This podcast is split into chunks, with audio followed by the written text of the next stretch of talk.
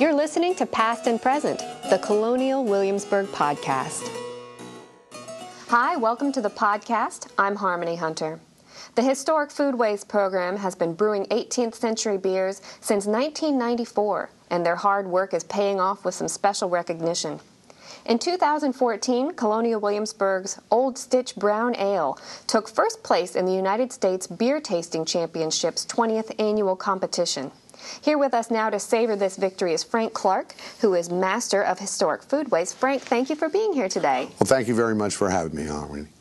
Talk to us about the historic brewing program and how that's a part of historic foodways. How can we understand beer as part of the colonial table? Well, actually, in the 18th century, probably many folks got up to half of their daily calories from beer. Uh, so, beer was an important part of foodstuffs for the average Englishman of the 18th century. Uh, and this was something that I realized as I first began my apprenticeship in, in historic foodways. Uh, and part of our apprenticeship is to pick a particular topic to research and to study. And so, um, as I was looking around at, at, things, I began to realize that uh, beer was one of the areas that no one had really made a comprehensive study of. And uh, so I approached my supervisor at the time and I told them I wanted to study historic beer and make that my apprenticeship. And, uh, and they kind of laughed and said, "No, you just want to drink beer." Uh, but uh, eventually, I convinced them and, and created the uh, historic brewing program, uh, the mystery, the arts and mysteries of brewing, as we call it in, in the historic area. And as we started doing it, we found more and more information and more and more uh, refining of the process over time uh, to, to create the program that we now present to the public four times in the spring and four times in the fall. I talk about refining that process because it's tricky enough to, to homebrew now, you know, today, but you're using 18th century recipes, methods. I mean, how is the science of that tricky? Well, one of the problems was that actually I started it 20 years ago, and and that was before the internet came in, in a big way and, and has completely revolutionized the, the study of of historic foods or frankly any phase of history at this point in time. Now, you know, I can walk over to computer and flip on brewing records from England in five seconds. In in in the 90s when I was doing this, basically I had to go to England in order to do it. And that's one of the things that really helped my program is, is I took a trip over there and while I was there I got to go to some of the actual 18th century breweries that had survived in country homes of England at the time and get a, a visual view of all this equipment. Uh, you know, reading a brewing manual is one thing and they're going through all the descriptions of things, but it, it really comes together when you see it all right next to each other and in the proper place and in the proper location, and it really starts to make a lot of more a lot more sense. So that helped me kind of understand what my equipment needed to be and where where it was and and what the processes were and, and all those sorts of things and what they're talking about when they ask when they talk about a hop back or uh, underletting or all these other various terms from the period. Sometimes they're still used by modern brewers, but they're used on different equipment and in a different way. And so trying to figure out the vocabulary of the brewing of the 18th century has been a, a long process. And then there was also a very long process of trying to figure out the actual recipes because the, the ingredients themselves have changed a great deal in the last 200 years. The hops that we grow today are far more powerful than the hops in the 18th century. The barley that we grow today is a much a stronger variety of barley than they grow then. And we discovered this as we started following the recipes. And the, one of the first beers we made came out at 14% alcohol. Uh, and we realized that this was not something that everybody was drinking every day. This was, you know, uh, there was something wrong here. And we began to go back through the recipes and try and figure out what the, the problem was. And finally realized that the problem was that our our, barley is so much better. And so when I go out and buy malt today, it is, you know, four times better than what they were going out and buying in the 18th century. And so we have to sort of adjust the recipes for time. And uh, that was a tricky process because we never really knew what the alcoholic strength of the beers were at the time. Uh, and, and eventually we began to discover that as well. They, they had invented in the 18th century a device called, they called the saccharometer. We today call it hydrometer. And it allows you to measure sugar and suspension in liquids and thereby figure out the alcoholic content of your beers.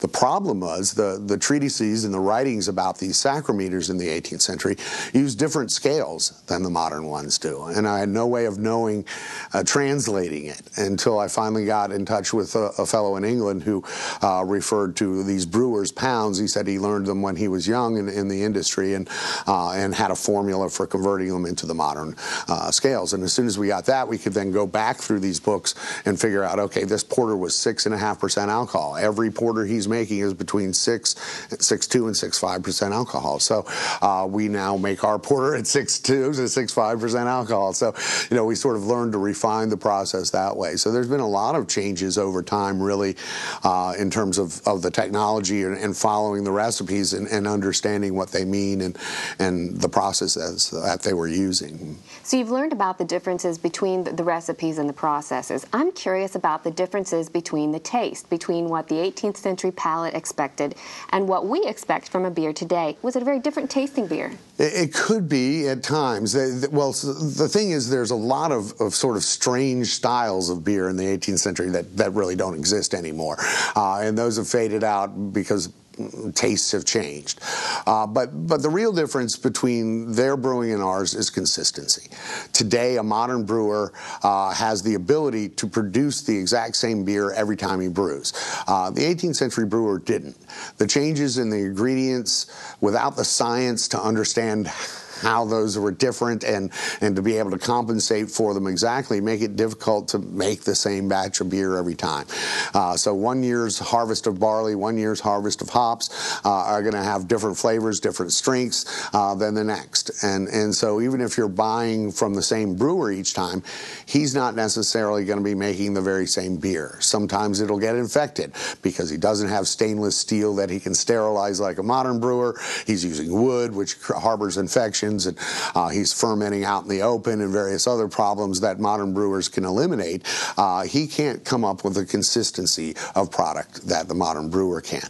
And beer went bad. It always will. It, it still does today, but uh, they can control it a lot better. And and so uh, I think in the 18th century, most consumers were understanding of that and were willing to drink beers that were a little bit sour, a little bit weird, a little bit off, that a modern consumer would immediately take back to the store and demand their money back from.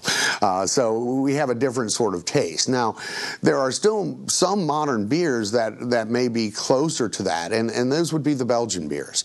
Uh, Belgians still open ferment in some of the traditional Belgian breweries, uh, and their beers are, are very different uh, from the, the modern American beers, which are all clean and controlled. Uh, they have off flavors, they have sour flavors, but that's part of the flavor profile. And, and I think that was true of the beer porter in the 18th century as well.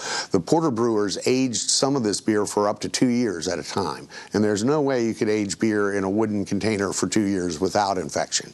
So we know it was it was basically souring it, and then what they did was blend some of that sour beer in with the fresh beer and sell it that way. Uh, and so they could sort of create and control a flavor of a certain sour flavor that they added to the beer.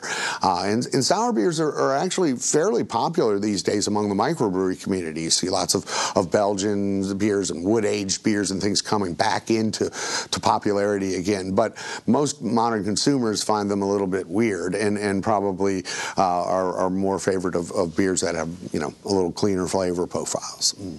We're so proud of this historic brewing program, not only that you built it from scratch 20 years ago, but to the point now where you're distributing it with a local brewery and you're winning awards. Tell us about the Old Stitch that you uh, that you won this award for. Well, the Old Stitch was is a beer that was sort of hard to track down. We've seen I saw a number of references to it in brewing manuals, but no actual recipes for it.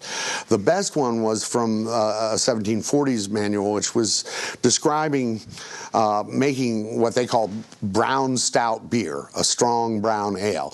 Uh, and, and he was talking about using the second and third runnings. What the English did when they mashed beer at the time was to take grain and add water to it, mash it, extract the liquid, and turn that into beer. But they did this process three times. And each time they did it, they got less sugars back than the last time because some of the sugar had already been removed from the grain.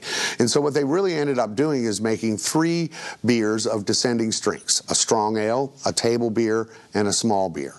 and these three beers would be all made and brewed at once from the same pile of grain, uh, but would have different strengths and different uses. The small beer was everyday beer. The strong beers were kept and stored for long periods. They're often called keeping beers. Uh, sometimes they're called stout beers because they're strong and stout. Uh, and so.